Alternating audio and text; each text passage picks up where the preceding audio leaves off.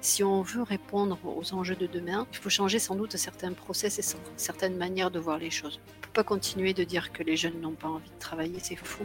Je pense qu'ils ont envie de travailler, mais de travailler autrement et peut-être de consommer le travail. Peut-être qu'on le conçoit mal, nous, euh, et, on l'entend mal.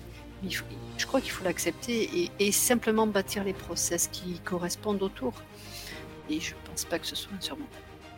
Bienvenue dans Back to the Future of Work, le podcast qui vous emmène dans les coulisses du monde de demain.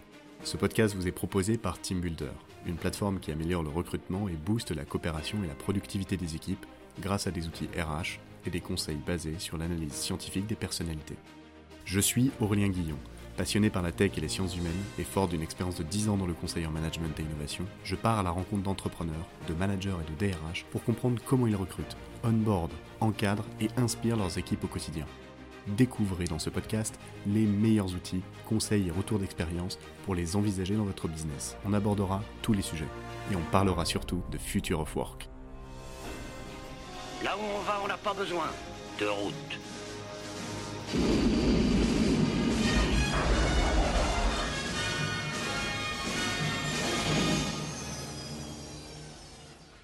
Aujourd'hui, j'ai la chance d'accueillir Nadine Dupé, DRH avec 20 ans d'expérience. On peut dire que vous avez un petit peu de recul sur le poste. Bonjour Nadine. Bonjour Aurélien. Comment allez-vous? Bien, merci. Euh, moi, je suis ravi de vous accueillir, surtout que, que, c'est rare aussi de, d'avoir une DRH, donc directrice des ressources humaines, euh, qui a exercé pendant plus de 17 ans en qualité de responsable des ressources humaines dans une entreprise de la grande distribution. Pour attaquer dans le vif du sujet, pour, euh, pour les néophytes qui nous écoutent, et même aussi pour les professionnels, est-ce que vous pouvez nous résumer un petit peu comment est répartie euh, comment se, charge en fait, euh, se répartit la charge d'un DRH ou d'une DRH alors, dans la fonction RH, si on, prend l'ensemble des missions qui peuvent lui être confiées, on va démarrer à la définition du besoin avant un recrutement et on va traduire tout le parcours du salarié dans l'entreprise jusqu'à son départ, quel qu'en soit le motif. Ça veut dire qu'on va faire du recrutement, de la formation, on va faire du juridique, on va faire de la relation sociale, de la relation humaine, on va avoir des tâches administratives, on va manager, on va accompagner les managers. Donc forcément, je crois que un DRH ne peut pas avoir toutes les, bonnes compétences pour être à la fois un bon juriste, un, bon comptable, un bon technicien de paye.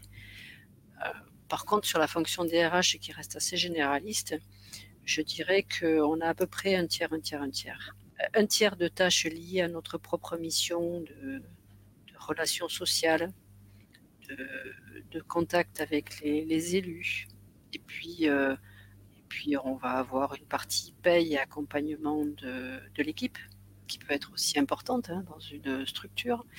Et puis, il va y avoir l'accompagnement des managers je dirais que c'est à peu près, ce sont à peu près ces trois missions-là, y compris évidemment dans la fonction propre euh, au DRH lui-même, tout ce qui va concerner le CODIR et, les orientations stratégiques de la fonction dans l'entreprise.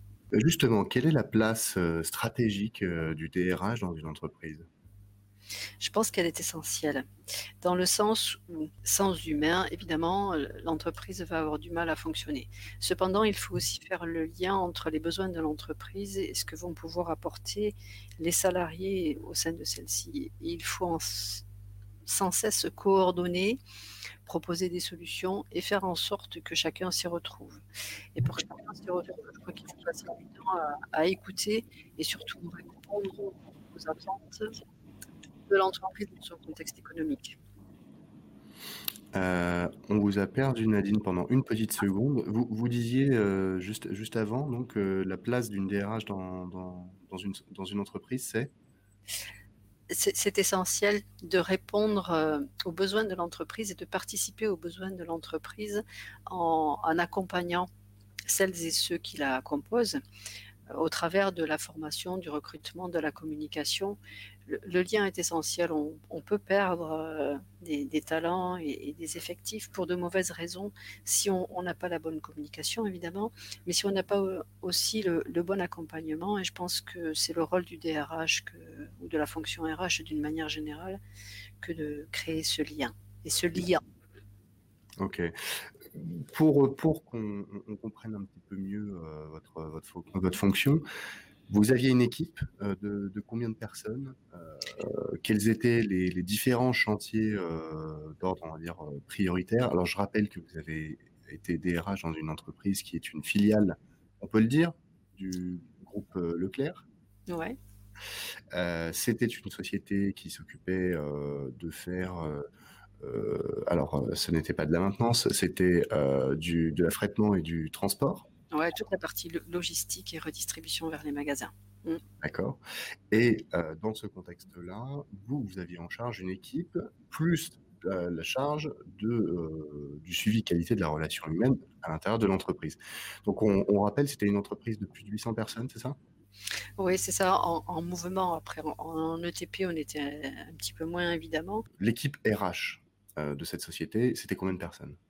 Alors, nous étions cinq trois personnes en, CDI qui étaient euh, sur des fonctions différentes que je vais vous décrire, plus euh, une alternante et moi-même. Donc pour l'alternante, on avait choisi euh, de prendre une personne qui faisait du juridique à la base, de manière à ce qu'elle vienne compléter son parcours purement juridique par une expérience sur le terrain. Je, pense qu'il y a plusieurs moyens d'entrer dans la fonction RH et, celle du juridique me paraît euh, un, très bon moyen. Pour le reste de l'équipe, une personne en charge du recrutement, de la définition du besoin, de, la relation avec les responsables de service pour la définition de leurs besoins en quantité et en qualité, puis euh, de la réalisation des, contrats de travail et évidemment de toute la partie recrutement avec la détection des profils, les entretiens et les, et les recrutements en masse pour la partie saisonnière. Une personne en charge de la gestion des dossiers et de la partie paye jusqu'à la réalisation des écritures comptables et de leur euh, lettrage. Et puis une personne en charge de la formation professionnelle et de aspects juridiques relatifs aux IRP pour la préparation des réunions, le suivi des élections professionnelles. Sur la partie euh, paye, je ne l'ai pas décrit, mais il y a aussi toute une euh, partie communication avec le personnel pour pour accompagner les évolutions juridiques et les présenter aussi au, personnel au fur et à mesure pour celles et ceux qui s'interrogent sur les modifications euh, sur leur bulletin de salaire, notamment. Ok, alors j'imagine euh, euh, le job d'une DRH, c'est à la fois de la relation humaine, mais c'est aussi beaucoup d'administratif, du juridique, de la relation avec les autres services, des actions RH à mener et du suivi de la qualité relations humaines. À l'intérieur de tout ça, à votre avis, quels sont les, enjeux futurs euh, pour les DRH dans les entreprises? Je pense que les aspects juridiques sont ce qu'ils sont. Il faut, il faut composer, faire avec, les digérer, les transmettre. Ça, c'est un, paramètre que l'on ne peut pas bouger. À l'avenir, je pense que le, marché du travail évolue vers euh, des attentes différentes de la part de celles et ceux qui vont s'engager dans les entreprises. Je crois que les attentes sont différentes euh, aujourd'hui. Il va falloir euh, faire preuve d'agilité et savoir intéresser celles et ceux qui vont arriver sur le marché du travail tels qu'ils l'entendent. C'est-à-dire que l'on on dit parfois des jeunes et qu'ils n'ont pas envie d'investir, qu'ils ne sont pas très travailleurs. Or, quand ils s'engagent dans leur propre structure, on voit qu'ils sont très travailleurs, justement, très intéressés. Cependant, leur manière de découper l'activité professionnelle est sans doute différente. Si on s'inscrivait euh, il y a quelques décennies dans des parcours longs dans une entreprise, je crois qu'aujourd'hui ce ne sera plus le cas et que les jeunes viennent euh, travailler, s'enrichir, participer, partager, et ils appréhendent l'activité professionnelle un petit peu différemment. Et l'engagement reste fort, même si je pense qu'il sera différent. Je crois que l'enjeu est là. Il va falloir trouver des moyens d'intéresser, de faire participer et de, d'enrichir les parcours des, jeunes demain pour qu'ils aient envie de rester dans une même structure. Je, je, ne pense pas que ce soit euh, par des salles de jeu ou, l'intégration de baby-foot qu'on va les intéresser. Ils sont curieux, ils sont riches de mobilité, de mobilité intellectuelle et d'une mobilité géographique que leurs aînés n'ont pas eu. Il faudra savoir répondre à, tout cela et je pense qu'il va falloir aller détecter la compétence pour utiliser cette compétence dans l'entreprise. Il il va falloir savoir détecter leurs compétences et les utiliser et les consommer comme eux vont sans doute consommer le, le travail demain. En termes d'outils et de process, qu'est-ce que vous verriez par exemple pour, euh, pour, pour répondre à ces enjeux-là? Aujourd'hui, dans un même métier, c'est très vaste. Si on prend le métier de DRH, on l'a dit tout à l'heure, le métier est vaste. Euh, et, je crois qu'on ne peut pas être bon dans, tous les domaines. Par contre, on, peut sans doute avoir envie de, développer telle ou telle compétence dans telle ou telle entreprise. Je, peux très bien avoir envie de, je d'approfondir la partie paye si je travaille dans une structure où j'ai la possibilité de l'apprendre dans de bonnes conditions et où je vais pouvoir euh, euh, être formé à, cette fonction et à cette compétence. Euh, je crois que il faut découper les métiers, s'attacher à la compétence et permettre à tous de, cibler une compétence ou deux, trois compétences dans une fonction sans être obligé d'être à la fois un bon manager, un bon technicien, euh, un, bon formateur, un, un bon élu peut-être aussi. Je crois que il va falloir parvenir à, à parler compétences véritablement. On parle compétences, mais on ne la décrit pas, on, ne s'appuie pas dessus encore aujourd'hui, même quand on voit des offres d'emploi, on est encore sur des, métiers avec une foultitude de, de réalisations attendues et de réussites attendues. Pas sûr que ce soit ça que l'on attend aujourd'hui. Je crois qu'il va falloir savoir définir une compétence, s'appuyer dessus, savoir la, développer et ainsi sans doute aller chercher la performance sur la compétence. Rester sur le positif et, et non pas contraindre euh, tout le monde ou tout le monde sur une fonction à être, à être bon et attendu surtout. Quand on parle de compétences, on entend compétences techniques, compétences comportementales? Je dirais que une compétence, lorsqu'elle est décrite sur euh, ce qu'elle contient, donc euh, des, des, aspects techniques, ses aspects technologiques, ses connaissances, les savoirs, euh, alors savoir euh, juridique lié à la fonction et autres. Je pense qu'une fois qu'on a décrit ça, euh, dans une entreprise et dans la fonction que l'on a occupée, je crois qu'autour, il y a des compétences et des savoirs comportementaux qui y sont rattachés. C'est-à-dire que je pense que on, va bien connaître un individu, notamment dans la phase de recrutement, s'il est en capacité de nous décrire sa compétence et comment il a réalisé sa compétence? C'est-à-dire que si je reprends la définition de, Guy Loboterf, je, dirais qu'un individu n'est pas simplement compétent parce qu'il euh, parce qu'il fait, mais parce qu'il va savoir décrire comment il fait et ce en quoi il est compétent. C'est-à-dire que si je vous explique que je suis DRH et qu'à côté de moi, il y a aussi une seconde DRH, ben vous n'allez pouvoir choisir l'une ou l'autre qu'en fonction de vos propres attentes et qu'en fonction de ce que chacune de nous pourra vous dire d'elle.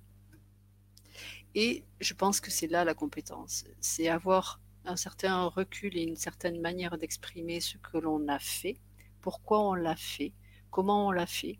Et évidemment que là, je, viens vous dire qui je suis au travers du comment, qui je suis et comment je suis dans mon activité professionnelle. Et je pense que tant qu'on ne parviendra pas à amener chacun et chacune à se décrire dans son activité professionnelle, on mesurera difficilement sa compétence.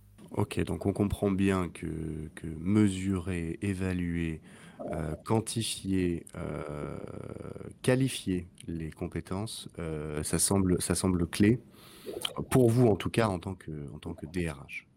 Oui, Oui, parce que c'est ce sur quoi on va pouvoir s'appuyer euh, pour faire évoluer euh, une personne, pour lui proposer éventuellement autre chose. Le candidat ou la candidate ou, le salarié ou la salariée va, mieux capitaliser sur ses propres attentes et mieux pouvoir les projeter sur les autres fonctions et les autres compétences de l'entreprise. C'est aussi un, enjeu dans l'entretien professionnel pour moi. C'est cette euh, fameuse GPEC oui, oui, oui, celle dont on, celle dont on parle et qui n'est pas facile à réaliser puisque on ne peut offrir dans l'entreprise que les postes que l'on a. Peut-être qu'en découpant un petit peu différemment les fonctions, on pourrait y arriver et, s'appuyer sur des compétences qui ne sont pas toujours exprimées par les, salariés parce que euh, quand on leur présente un métier, c'est l'entreprise qui présente euh, le métier. Et, je crois que les DRH seront ouverts à, présenter des compétences pour offrir plus d'opportunités justement dans, dans, le cadre de cette GPEC à celles et ceux qui, qui ont des besoins ou des attentes de changement. Hmm, pour aller déceler, détecter les compétences cachées. Oui, c'est ça. Il faut, il faut permettre à chacun de, pouvoir les exprimer. Et, oui, elles sont probablement cachées. Vous avez raison. Nadine, est-ce qu'il y a un enjeu à euh, outiller euh, le middle management aujourd'hui dans les entreprises ou former ou euh, de quoi de quoi aurait-il besoin? Alors ça dépend sans doute des structures. Je peux, je peux vous parler de celles que j'ai connues. Oui, c'est essentiel puisque ce sont eux qui sont en, lien avec euh, des, gros effectifs parfois. Et, s'ils ne sont pas euh, formés, accompagnés, soutenus et qu'on ne les aide pas à, donner du sens, à faire participer, à, donner aussi la parole à, leurs effectifs. Euh, parfois, certains responsables, puisqu'ils sont responsables, pensent qu'ils doivent avoir toutes les clés non, je ne crois pas. Euh, il faut pouvoir leur donner la possibilité du droit à l'erreur et de l'humilité. Je crois que si un responsable sait faire preuve d'humilité dans sa fonction, il, gagnera le, partage des idées et des savoirs et de, tout ce qu'il peut composer son équipe. Donc euh, oui, il faut les former, il faut les accompagner, les écouter aussi, puisque ce sont eux qui vont remonter ce qui se passe sur le terrain au travers des nouveaux embauchés, au travers des attentes des équipes en place, au travers des dysfonctionnements. Oui, alors évidemment qu'il y, a beaucoup d'outils, hein, tout, ce qui va toucher euh, au management, à la qualité, à l'animation de la qualité dans les équipes, peut faire en sorte que tout le monde participe. Mais ça ne veut pas dire que, le responsable n'est pas en difficulté, lui, de son côté, si, si si ces attentes-là ne, sont pas couvertes. C'est-à-dire, euh, bah, je vais le redire, hein, le droit à l'erreur et, la capacité aussi à l'écouter et à l'accompagner dans son évolution. Le manager doit savoir intégrer, il doit savoir former, il doit savoir aussi recruter d'une certaine manière. Il doit être capable de détecter euh, les, compétences euh, qui sortent un peu du, cadre habituel. On va s'attendre à ce qu'il soit en capacité de communiquer, de composer aussi avec euh, les équipes, de donner la parole, de, de manager au sens large, hein, de donner aussi des perspectives à celles et ceux qui en attendent. Donc on attend beaucoup d'un manager aujourd'hui, et si en plus c'est un, bon technicien, euh, on, va, on va le préférer à un autre. Donc euh, oui, on, attend beaucoup d'eux. Si on veut pouvoir les aider, il faut pouvoir les accompagner sur ce qui leur semble être chez eux un manque, d'une part, même si ce n'est pas toujours la réalité au regard des, autres managers de l'entreprise peut-être les rassurer, les accompagner et leur donner aussi une perspective dans leur relation avec l'équipe. Et puis je crois que on en attend beaucoup d'eux, donc il faut aussi leur, leur donner ce à quoi ils ont droit en retour. Nadine, quelle est la place d'un ou d'une DRH dans euh, le, CODIR, le comité de direction d'une entreprise? Comment, comment euh, il était perçu avant, comment il a été perçu chez vous et comment il sera perçu demain? Tout dépend comment le dirigeant perçoit la fonction RH. Si la fonction RH est perçue comme je l'ai connue, c'est-à-dire comme une fonction essentielle qui va apporter de l'huile au rouage, alors la présence du, DRH au comité de direction est essentielle. Comme ça peut malheureusement exister dans certaines entreprises, le DRH où la fonction RH n'est considérée que comme un gestionnaire du risque, alors euh, bah, il répondra aux attentes du dirigeant et c'est le dirigeant qui fixera les règles. Si on, tient compte de, ce que je crois qu'il vaudrait mieux mettre en place, je crois que la fonction RH va apporter du liant, va capitaliser sur les pratiques existantes dans l'entreprise pour euh, mieux les développer et mieux les appréhender en fonction des initiatives des, responsables en place. Et puis construire en fonction des, évolutions légales et aussi des évolutions sociétales. On l'a dit tout à l'heure, les jeunes attendent des choses différentes, mais je ne crois pas qu'il n'y ait que les jeunes qui attendent des, choses différentes. Aujourd'hui, on peut imaginer que, certaines catégories de salariés aient dans leur parcours de vie des, envies de composer un petit peu différemment leur parcours. Et je crois que si on peut les, écouter et, construire, c'est un atout pour l'entreprise. Quand je suis entrée dans une des deux entreprises, les dirigeants envoyaient d'un mauvais œil, euh, entre guillemets, hein, c'était pas, très, très, très, fort non plus, mais enfin, euh, euh, une grossesse était à chaque fois, pas mal vécu, mais oui, voilà, ça, semblait contraindre un peu la direction de l'entreprise. Mmh. Quand on, quand on la travaille bien, c'est-à-dire qu'une grossesse, il n'y a, rien de plus facile à gérer dans l'entreprise. C'est-à-dire que c'est on ne peut plus prévisible. Hein. Neuf mois, ça restera neuf mois. Et donc pas de, pas de mauvaise surprise. Donc c'est très facile à, à, planifier et à organiser. Et à partir du moment où on met les bons process en place, on, on y répond facilement l'absentéisme qui est difficile à gérer, c'est celui qui est court et c'est celui qui est soudain, qui est subi par toute l'équipe dans l'entreprise. Celui-là, oui, est un, vrai souci. Alors, on peut parler de l'absentéisme du lundi matin, mais il n'y a pas que celui-là qui soit un véritable souci. Il y a aussi celui du, retour de vacances qui démontre bien que la, reprise n'est pas si facile pour certains. Et donc, on, peut s'interroger sur la qualité de, vie dans l'entreprise. Euh, et donc, pour, pour, en revenir à, la situation, je crois que si on veut répondre aux enjeux de demain, il faut changer sans doute certains process et certaines manières de voir les choses. On ne peut pas continuer de dire que les jeunes n'ont pas envie de travailler, c'est faux. Je pense qu'ils ont envie de travailler, mais de travailler autrement et peut-être de consommer le travail. Peut-être qu'on le conçoit mal, nous, euh, et, on l'entend mal.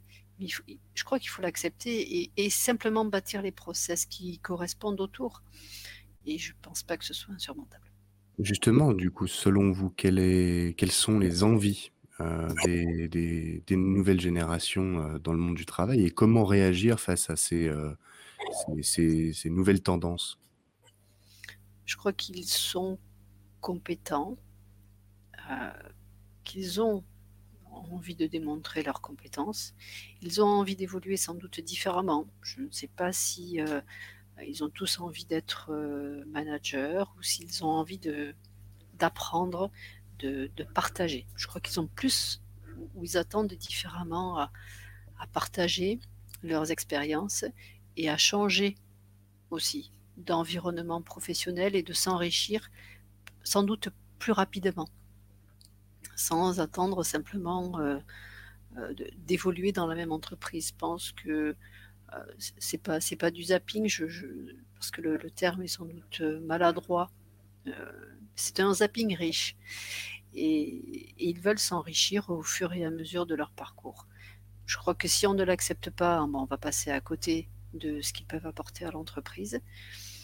Et changer les process, ça veut sans doute dire aller chercher là où ils sont compétents et être capable de, pour l'entreprise aussi, de, définir ses attentes par la compétence et non pas par un métier euh, euh, lourd, vaste, où il faut une expérience de 10 ans pour pouvoir répondre aux attentes de l'entreprise. Aujourd'hui, il faut arrêter de, diffuser des offres et de demander à un stagiaire d'être euh, expérimenté. Il faut capitaliser sur l'humain et savoir que l'expérience technique peut être acquise assez rapidement. Il faut que l'entreprise fasse ce travail-là. C'est-à-dire qu'il faut que l'entreprise fasse la différence entre euh, les, savoirs comportementaux dont on a parlé tout à l'heure et, euh, les savoirs euh, techniques, technologiques et autres. Et je pense qu'il faut peut-être faire l'inverse. Au lieu de demander d'abord ce qu'une personne doit savoir faire, peut-être qu'il faut commencer par dire comment elle doit être. Et ensuite, ce sera beaucoup plus facile de venir lui apporter euh, les compétences techniques qui lui manqueraient. Et à partir du moment où les entreprises feront ce travail-là, en expliquant qui elles veulent, alors elles définiront ensuite euh, ce qu'elles veulent de cette personne. Peut-être simplement faut-il euh, inverser les savoirs comportementaux et, la compétence plus technique. Selon vous, ça, c'est clé alors du coup de de commencer par, euh, on va on va les appeler les soft skills, euh, avant les hard skills? Ben, je crois que ouais, je crois qu'aujourd'hui j'en suis là, ouais. Comment vous en êtes arrivé là? Je crois que si on ne tient pas compte de de qui sont les les individus, on ne peut pas capitaliser sur eux.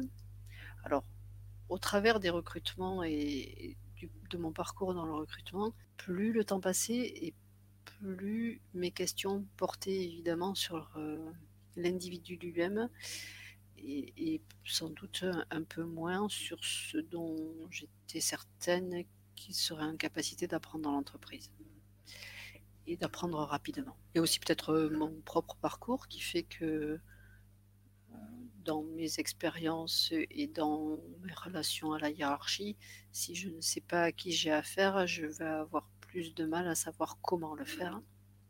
Et si je ne sais pas comment, mais là pour le coup, je suis face à un mur et face à une grande difficulté. Et puis parce que la grande chance que j'ai eue, c'est de travailler dans le mouvement Leclerc. Et que dans le mouvement Leclerc, ce qui compte, c'est l'individu. Quand j'ai été recrutée en 2020, en 2000, pardon, pas en 2020, en 2000, euh, le directeur de la structure, dès, le départ, m'a expliqué que son recrutement, c'était 70% l'individu, 30% les aspects techniques. J'ai été recrutée selon ce principe-là. Et, au sein même du mouvement Leclerc, il y a énormément de formation, énormément de prise en compte de l'individu. Et, c'est comme ça que l'on grandit. Il suffit de regarder les parcours de certains dirigeants hein, au sein du mouvement et on comprendra qu'ils ne sont pas tous issus de grandes écoles. Alors certes, euh, ça peut aider, certes, euh, il peut y avoir de, tout type de parcours, mais je crois que c'est une, belle école. Mais comme dans toute école, bah, au sein de, la structure, il y a, d'excellents éléments, il y a des éléments euh, qui sont sans doute empreints d'autres attentes, d'attentes plus personnelles. Mais au sein du mouvement, oui, c'est véritablement le, le collectif qui compte, la cooptation évidemment. Euh, donc oui, je, pense que j'ai eu la chance d'être euh, dans cette structure où on, forme beaucoup, on apprend beaucoup. C'est une, aussi une école euh, intéressante parce que, parce que riche et variée, parce qu'il y a beaucoup de métiers, il y a beaucoup d'ouverture. Donc euh, je crois que je ne suis pas tombée là par hasard. Au niveau des candidatures, de la gestion des candidatures, du recrutement, euh, vous disiez que, que, vous attachiez de plus en plus et vers la fin de, de, bah, de, des 20 années que vous avez passées là-bas, un peu plus à la personne plutôt qu'aux compétences ou qu'au potentiel de compétences techniques euh, qu'il pourrait développer, qu'il ou elle pourrait développer dans l'entreprise. Comment vous faisiez pour évaluer justement ces soft skills, cette, cette personnalité? Pas, pas grâce au CV, parce que, parce que le CV ne permet pas d'exprimer ces éléments-là ou en tout cas pas, assez précisément pas assez clairement, il n'y a pas d'autre choix que d'échanger avec le candidat. Alors évidemment, euh, aujourd'hui ou tant que j'étais en poste, euh, le seul élément qui nous reliait au candidat, c'était le CV. Donc évidemment faisait, je faisais une première sélection sur ce que pouvait apporter le CV. Mais sur euh, deux, parcours ou deux personnes qui étaient en mesure de répondre plus techniquement à la fonction, ben oui, on va aller rechercher au cours de l'entretien qui, est l'individu. Donc, ce sont des questions sur son approche de la fonction, sur sa relation, ses relations euh, avec sa hiérarchie, ses collègues, euh, ses subordonnés, éventuellement si c'est un manager dans, sa fonction. Et ce sont des questions peut-être euh, assez simples, mais qui vont permettre au candidat de se décrire dans son environnement de travail. Évidemment qu'il est important qu'un candidat se projette dans ce que l'entreprise lui propose. Mais je pense que là, c'est à nous de donner. C'est au recruteur de donner pendant l'entretien beaucoup d'informations au candidat pour qu'il puisse se, raccrocher et se projeter à ce qu'on lui propose. Pour ça, il faut du temps. Et je, je, ne sais pas faire un entretien de recrutement court. Si, je recrute euh, un cadre, je vais plutôt le voir deux fois, peut-être avec un entretien téléphonique aussi pour, euh, pour approfondir par rapport à certaines questions. Mais je ne sais pas faire un entretien à moins d'une heure et demie pour euh, recevoir, mais aussi beaucoup pour donner au candidat et faire le lien entre qui il est, ce qu'il exprime et ce que l'on attend. On cherche, en tout cas moi j'ai surtout cherché à, avoir des profils complémentaires dans l'équipe et pas des, stéréotypes parce que parce qu'on arrive vite au bout. Certes, tout le monde est d'accord, mais il n'y a pas beaucoup d'innovation ou de contradictions dans une équipe. Je pense que pour qu'une bonne équipe se construise, il faut des profils différents. Et on ne peut le savoir qu'en donnant au candidat la possibilité de s'exprimer tel qu'il est. Et donc, euh, je vais leur dire, mais ouais, du temps et de l'écoute et du questionnement. Super intéressant. Le, fait de, de privilégier l'hétérogénéité dans une équipe pour en tirer le meilleur, donc c'est-à-dire que chacun, euh, on va dire, compense les forces et faiblesses des uns et des autres avec des personnalités différentes, euh, hyper intéressant. Au niveau, au niveau des, des dimensions, vous avez parlé un petit peu de comment, comment, il était managé ou comment il préférait manager. Ça, c'est une des dimensions que, entre guillemets, vous mesuriez lors de l'entretien. Vous essayez de savoir, en fait, comment la personne, voulait qu'on la manage ou alors, aimait manager. Ah oui, c'est essentiel.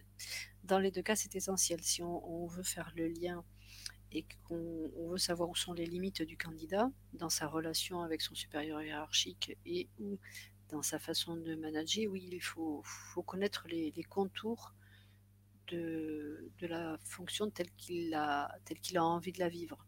Si, euh, on doit mettre une personne euh, continuellement en tension parce que on sait que dans ce service-là, l'équipe est, dure, tendue, que qu'il y a, je ne vais pas dire des fortes têtes parce que ça n'existe pas au sens propre du terme, mais si on a un effectif très syndiqué, très revendicatif, bah, il faut un, responsable qui soit en mesure de, bien le vivre. Euh, il ne sert à rien d'envoyer un, candidat au casse-pipe, et parfois il y a de très bons candidats, euh, mais, ils ne seront pas, complémentaires et ils ne s'adapteront pas à l'entreprise ou pas à son fonctionnement. Si, je, je prendrais presque l'image suivante, je dirais que si, si le candidat que l'on recrute n'a pas la possibilité, ou après quelques mois, d'être dans l'équipe comme un poisson dans l'eau, faut pas le recruter. C'est, ça ne serait pas lui rendre service. Il ne s'agit pas de, combler des trous quand on recrute. Il s'agit de, faire avancer les uns et les autres, donc l'entreprise certes, mais aussi euh, chacun dans sa fonction. Et donner une opportunité à chacun d'arriver le matin avec le, sourire et pas, et pas la boule au ventre. Dans, ta mission de DRH, euh, qu'est-ce qui te prenait le plus de temps et qui n'avait pas énormément de valeur ajoutée? En gros, la question sous-jacente, c'est qu'est-ce qui pourrait être automatisé? En premier. Ah bah, le, plus chronophage, je ne peux pas dire que ça n'a pas d'intérêt, mais c'est pas intéressant, c'est la partie administrative. La partie administrative, tu peux détailler, c'est quoi? C'est la gestion des candidatures, c'est, euh, le dossier du personnel, ce sont, euh, euh, tout ce qui ont trait à la comptabilité, la paie, la compta, les congés, ce genre de choses? Oui, oui, oui, ça et puis, il faut reconnaître que alors dans l'entreprise dans laquelle j'étais, hein, ça dépend aussi de la structure et de la dimension des entreprises, mais pas véritablement aussi d'outils adaptés qui, répondent aux contraintes de la paye, du recrutement, de la formation professionnelle, de la BDES, euh, du travail à réaliser pour les IRP. on n'a pas forcément les, bons outils. Donc, euh, on a plutôt plusieurs outils et chacun répond à des attentes et des besoins différents. Il faut, faire des liens entre les uns et les autres. Donc, ce sont ces aspects-là qui ne sont pas intéressants. Ceux que vous avez cités aussi qui sont chronophages. Et puis, euh, et puis les, contraintes euh, juridiques administratives de la BDES notamment, même si quelque part elle fait gagner du temps. Et puis après, ce sont les enquêtes, les statistiques et les sollicitations extérieures avec euh, les enquêtes de la DARES ou autres, même si avec Net Entreprise, ça, ça s'est un petit peu amélioré. Oui, c'est l'aspect administratif qui est, qui est chronophage. Alors là, on a dit plusieurs choses. On a dit, euh, il y a eu IRT, BDES, euh, donc, euh, donc pour les, pour les acronymes et pour les, les néophytes qui nous, qui nous écoutent, est-ce que tu pourrais définir BDES, IRT Alors, la BDES, c'est la base de données économiques et sociales. C'est un document qui, qui contient un grand nombre d'informations comptables et sociales, statistiques notamment, qui permettent euh, aux élus, donc aux IRP, aux institutions représentatives du personnel, d'avoir en continu des informations sur euh, l'entreprise. Alors, ce sont peut-être des tâches administratives qui ne sont pas toujours euh, dévolues au service RH dans toutes les structures, mais dans celle que j'ai connue moi, ça nous était destiné. Et de fait, même si on avait la chance de travailler avec euh, le service contrôle de gestion pour l'aspect statistique, c'était quand même nous qui le, qui le, maintenions et qui en avions la charge. Donc, euh, beaucoup de choses administratives en fait à, automatiser. Euh, je, peux, je, je, ne peux que être d'accord avec toi.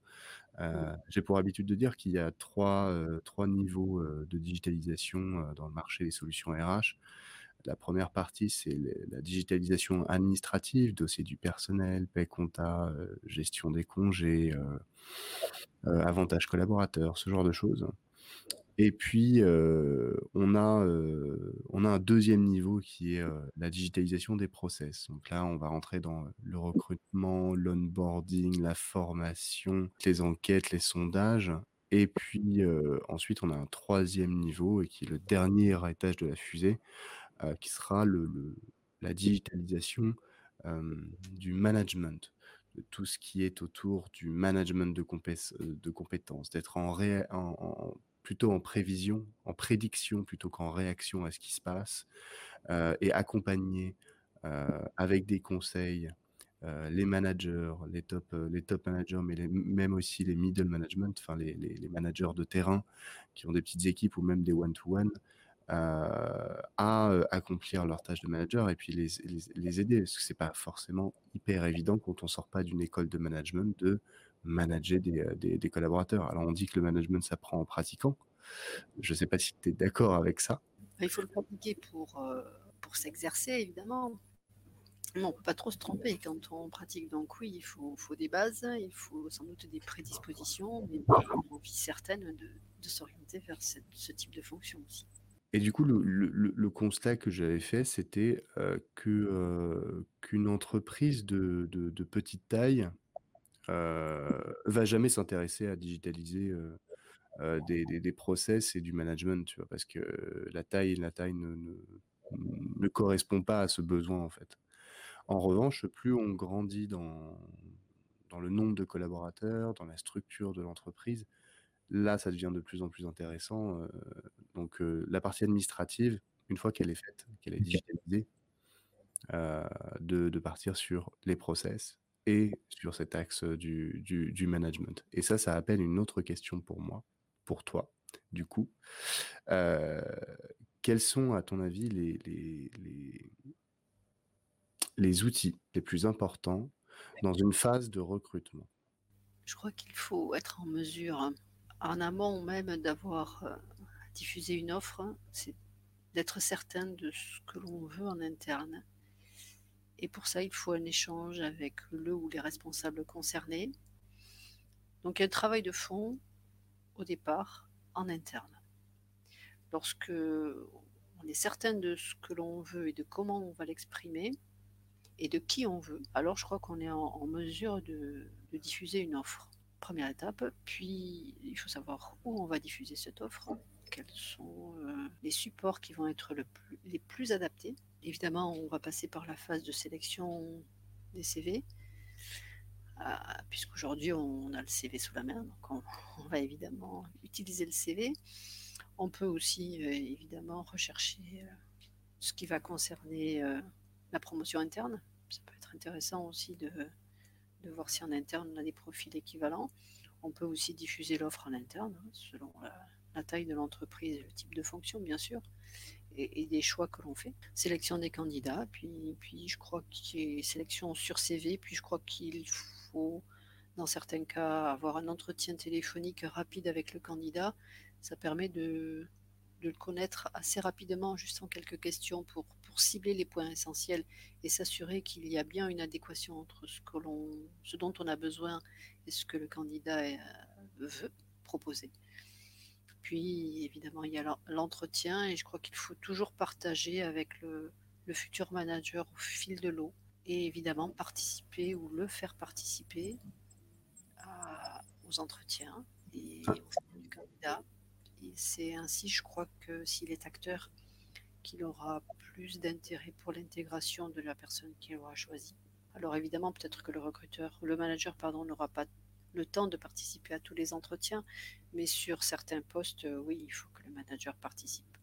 Ok, donc un recrutement collaboratif, euh, ensuite l'onboarding. Et eh ben ça, ça, c'est parfait parce que c'est la deuxième, la deuxième étape. Comment tu onboardes au mieux un nouveau collaborateur dans une entreprise?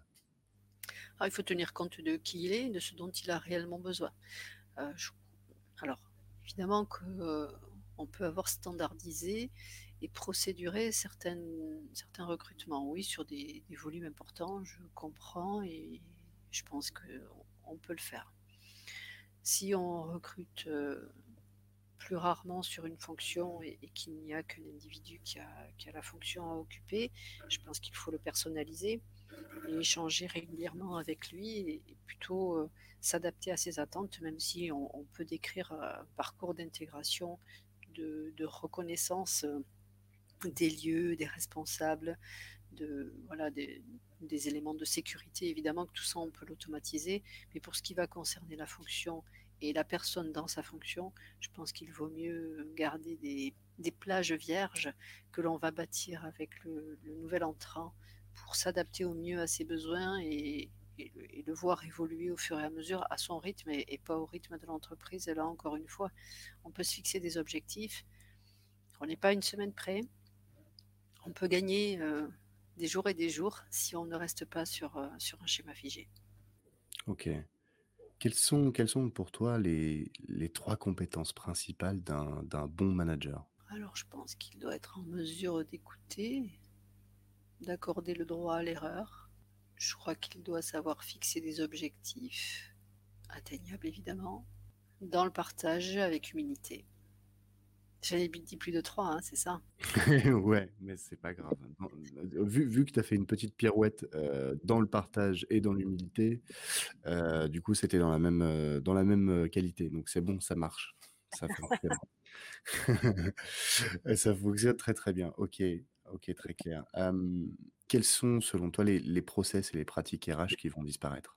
Ah, moi, j'aimerais bien qu'il y ait certaines choses qui disparaissent parce qu'elles sont particulièrement chronophages et pas forcément intéressantes, mais comme elles répondent à des obligations juridiques, je ne suis pas sûre que. Alors, je vais prendre le, sujet un petit peu différemment et je, vais dire que parfois, euh, le législateur met en place des attentes et l'entreprise y répond et elle y répond uniquement d'un point de vue administratif et pas d'un point de vue euh, réel organisationnel. C'est-à-dire que euh, parfois on peut répondre à une attente administrative. Ça reste, ça reste vrai sur le papier, mais pas dans les fonctionnements. Si, on pouvait simplifier les choses simplement, et euh, alors après, il pourrait évidemment, malheureusement, y avoir des dérives, mais si on pouvait s'en tenir à, décrire ce que l'on met en place avec transparence et pas pour répondre à une obligation, ce serait déjà pas mal. Ensuite, est-ce qu'il y a des process qui vont disparaître? Je ne sais pas. Je, préférerais, euh, enrichir ce qui existe. Je, je vais prendre pour exemple l'entretien professionnel. Je ne suis pas sûre que l'entretien professionnel aujourd'hui apporte quoi que ce soit à qui que ce soit Parce que pour, dans beaucoup de structures, il est, c'est un entretien qui est une obligation administrative, justement. Je préférerais qu'il existe et qu'il soit riche. Donc je, je, ne sais pas si les process doivent disparaître. Je pense que s'ils existent, il faut capitaliser dessus et, et les rendre euh, utiles, véritablement utiles dans, dans le fond. Pour toi, l'entretien professionnel est une charge? P Pas pour moi, mais il est considéré comme ça et mon propre manager le faisait pour le faire et certains responsables des services euh, les faisaient pour les faire, d'autres s'y intéressaient plus particulièrement, mais à ce moment-là, c'est parfois le salarié qui n'est pas intéressé.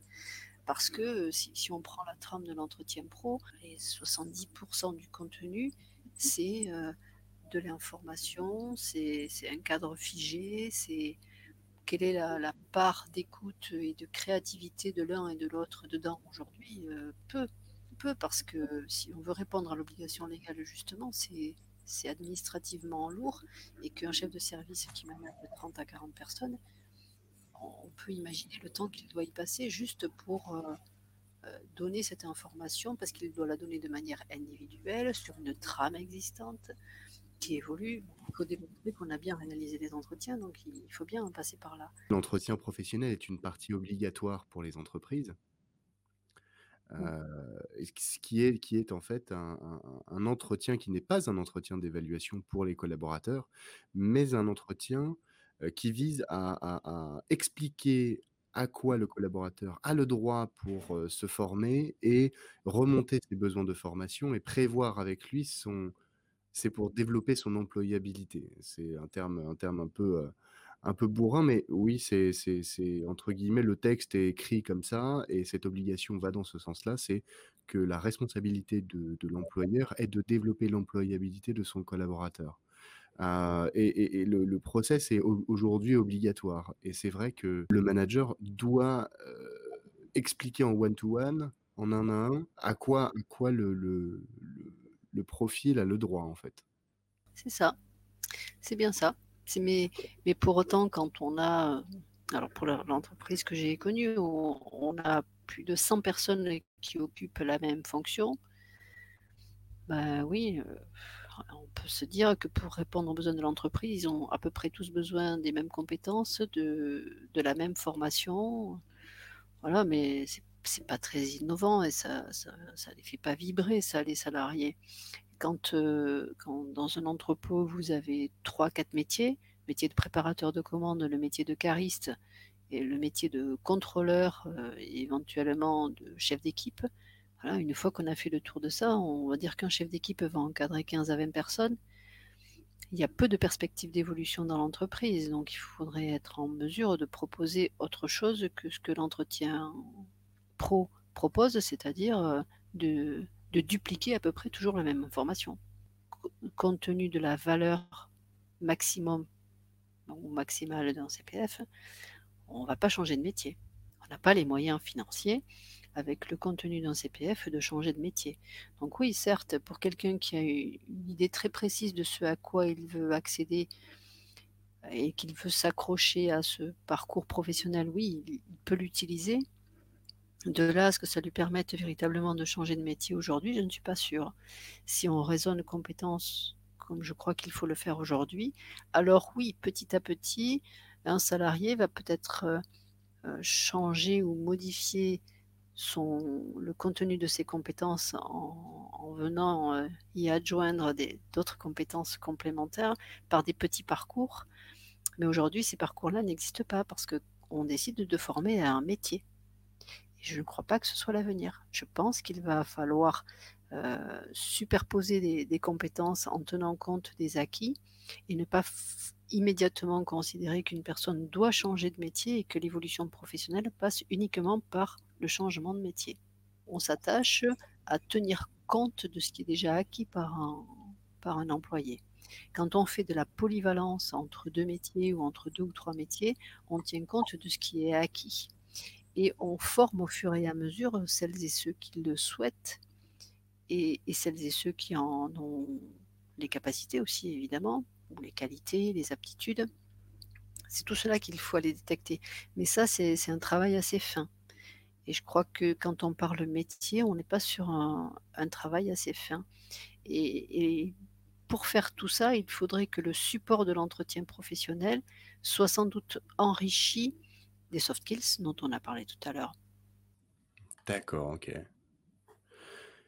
Alors, on, a parlé, on a parlé de beaucoup de choses, mais euh, en même temps, on a, on a balayé que euh, potentiellement euh, 20-30% du poste, quoi. Parce qu'il reste encore aussi euh, euh, toute la paix, euh, l'encadrement de votre, euh, de votre équipe, euh, les, euh, les, les, contentieux, euh, les, euh, on, a, on a la négociation des contrats, euh, la prévoyance, les frais de santé. euh, Qu'est-ce qu'on a d'autre On pourrait, on pourrait balayer aussi tellement, tellement d'autres sujets. Les, les partenaires sociaux avec, avec les, les, les syndicats, etc. Malheureusement, le temps, le temps file. Oui, le, le temps file et on n'a pas forcément le temps de, de, de tout, de tout voir. Et, et, et heureusement, c'est ce qui fait, c'est ce qui fait que la fonction du DRH est, est, est très riche. J'ai quand même quelques, quelques dernières questions à vous poser, Nadine. Alors, quels sont les KPI, les indicateurs clés de performance à suivre pour un, DRH à présenter en comité de direction pour montrer que, que sa fonction évolue, qu'il a un impact et quels, sont, quels seront les, les, les KPI aussi demain? Quels sont ceux maintenant que l'on peut remonter à un CODIR et qui ont un poids face au comité de direction?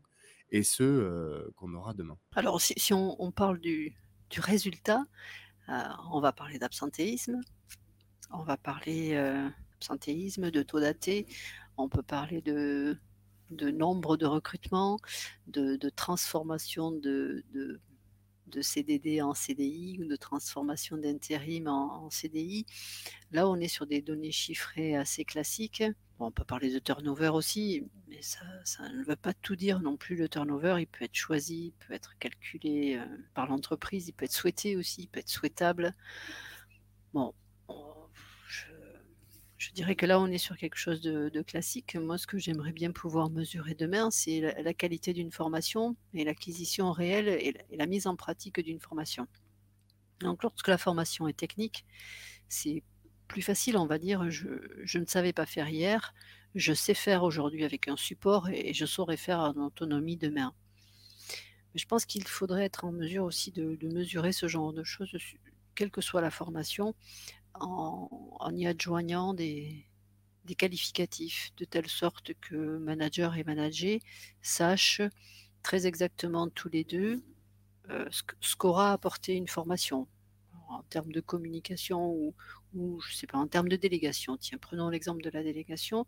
Si je vais en formation aujourd'hui et que dans, dans le mois qui suit, je dois mettre en place des actes de, délégation, alors que ben, je dois être en mesure d'expliquer à mon supérieur hiérarchique à qui j'ai délégué, ce que j'ai délégué, pourquoi, comment, etc. Et, mon manager doit être en mesure aussi de me dire, sur la base d'un support, si euh, bah, c'était le bon moment, si je l'ai fait en tenant compte de l'ensemble des critères que j'avais appris en formation.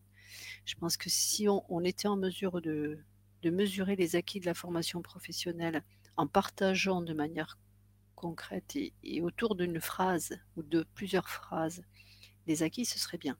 Je, dis autour d'une phrase parce que si je m'en tiens à ce que font certains, c'est euh, pour mesurer l'acquisition d'une compétence après une formation, on va noter de 1 à 5 et moi je vais dire 4 et puis vous allez dire 3 et puis, puis ça ne changera pas grand-chose parce qu'on ne se sera pas mis d'accord sur le contenu et l'attente.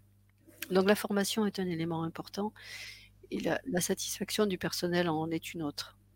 Et pour mesurer la satisfaction du personnel, là, je pense que c'est là aussi un travail de fond à réaliser. Et là aussi, c'est pas une note ou un smiley. Je pense qu'il faut remettre les choses dans un contexte. Et, euh, je pense que la communication est essentielle.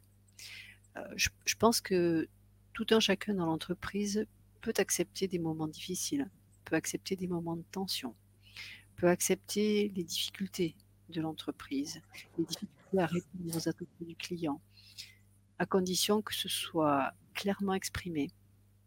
Et je pense que la qualité de l'information redescendue et la capacité du dirigeant ou du manager à être transparent, transparent, précis et honnête vis-à-vis des informations ou des difficultés rencontrées. Je pense que la, qualité peut se mesurer aussi là. Alors c'est difficile peut-être à mettre en œuvre, mais je crois que là aussi, euh, avec quelques indicateurs clés, on peut demander aux salariés d'une entreprise s'ils sont satisfaits de la communication qu'ils ont reçue, s'ils savent se repérer, s'ils savent où en est l'entreprise, s'ils savent si eux-mêmes et l'entreprise ont des perspectives. Bah, je pense que c'est gagné. Je, vais revenir sur le baby-foot, mais euh, le baby-foot ou la salle de repos ou les beaux fauteuils ou, autres ne vont pas changer l'état d'esprit si l'entreprise n'a pas de perspective. Elle n'a pas de perspective, même si elle a un boulot de Rome.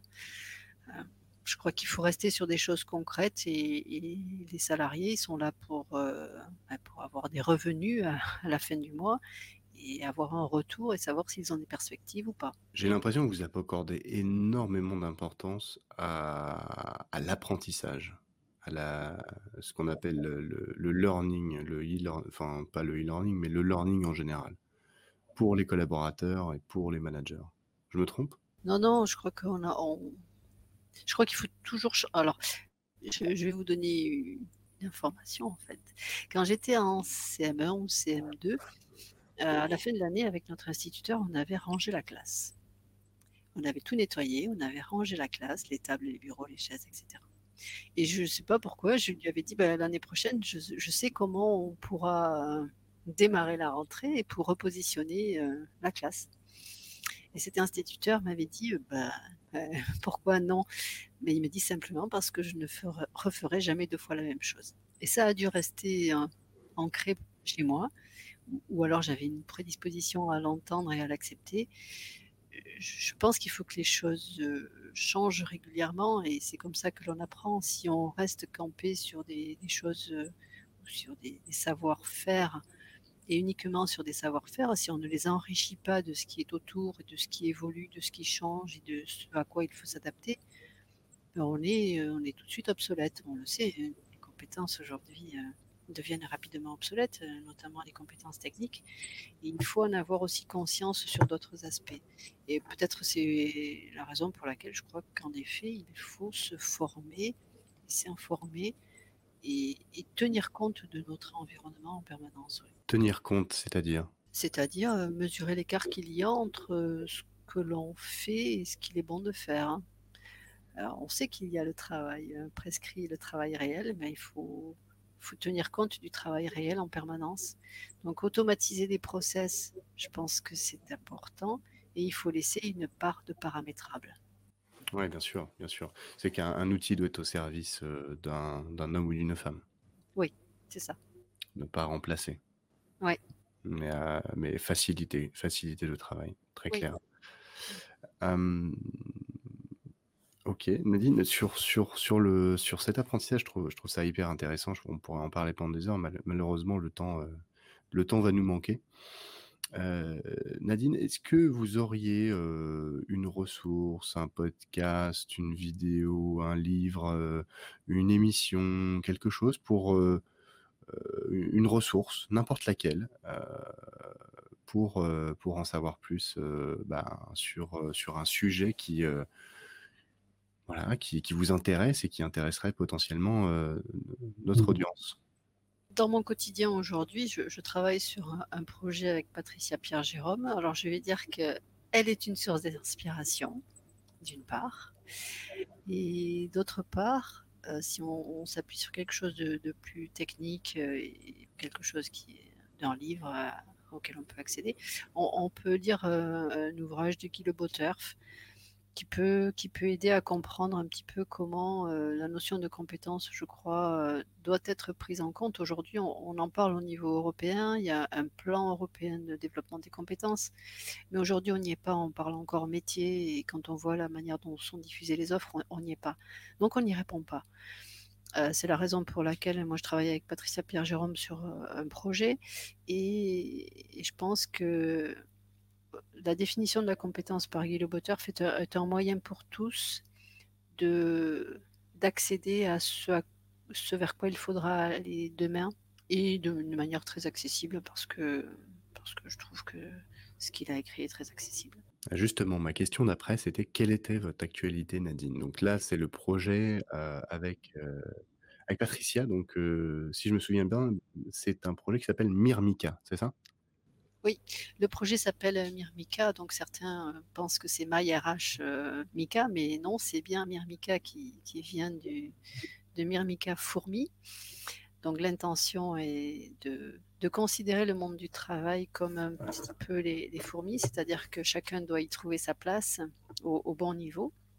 Donc c'est aussi la raison pour laquelle on parle de, compétences. Donc ça, le, projet global s'appelle Myrmica euh, et, nous avons choisi de développer la première brique du projet qui s'appelle le portraitscopie, qui est un moyen de parler compétences et de sortir du contexte du CV alors vous allez me dire, sortir du contexte du CV, c'est ce que tout le monde attend, puisqu'aujourd'hui, euh, si on parle de CV et qu'on donne des conseils à quelqu'un, on va lui demander surtout de ne pas faire un CV qui ressemble aux autres. Et oui, mais on ne lui a pas donné la clé pour ça. Donc euh, beaucoup font preuve d'une grande originalité, de, beaucoup d'innovation pour faire des, CV originaux, des CV vidéo, etc. Bon, c'est bien, mais c'est pas accessible à tout le monde. Euh, l'avantage du portrait scopie, c'est qu'il va permettre à tout le monde, lorsque l'application sera développée d'ici la fin de l'année, il va permettre à tout le monde de, se décrire par ses compétences et par ses soft skills le plus précisément possible et de manière à pouvoir répondre aux attentes du recruteur aussi qu'il faut aider dans, sa quête, puisqu'aujourd'hui, euh, on sait que le, recruteur passe peu de temps sur un CV. Mais c'est normal, on sait ce qu'il va contenir, le CV. On sait globalement, euh, après avoir fait telle ou telle école et ou euh, une à deux années de parcours dans telle ou telle entreprise, on sait à peu près ce que le candidat a appris à faire. Mais on ne sait pas comment. Et de toute façon, c'est pas le CV qui nous le dira. Donc de toute façon, passer du temps sur un CV ne permettra pas tout. C'est peut-être la raison pour laquelle euh, de mon côté, je passe beaucoup de temps en entretien. Donc le portrait scopie devrait aider à répondre à tout ça. Et il répond, et le projet Myrmica, lui, répond à, beaucoup des freins que l'on a évoqués aujourd'hui ensemble, qui sont des, freins à notre fonctionnement d'aujourd'hui pour répondre aux attentes de demain. Donc euh, oui, j'adhère à ce projet. Super, génial. Ça donne, euh, ça donne envie en tout cas, euh, un CV, euh, un CV plus complexe, plus on va dire plus simple, plus évolutif et plus complet. C'est ça. Hyper intéressant. À suivre, à suivre du coup. Nadine Dupé, merci beaucoup pour, pour cet échange pour cet échange, pardon. Je fourche à la dernière seconde du podcast. merci pour, pour tous ces conseils, ces éclaircissements, ces, ces enseignements. J'espère que, que, cet épisode s'est passé aussi bien pour vous que pour moi. Et je vous remercie pour votre, pour votre confiance et la, et la qualité de votre questionnement. je vous remercie aussi. Euh, chers auditeurs, si euh, vous voulez retrouver euh, Nadine, n'hésitez pas à la contacter sur LinkedIn et en savoir plus sur le projet Myrmica avec un H au milieu.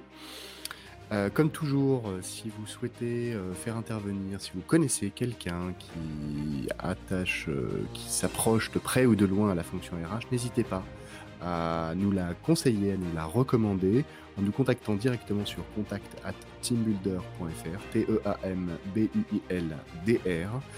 En attendant, je vous souhaite une très bonne journée, très bonne matinée, très bon après-midi, très bonne soirée. Ça dépend à l'heure où vous allez l'écouter.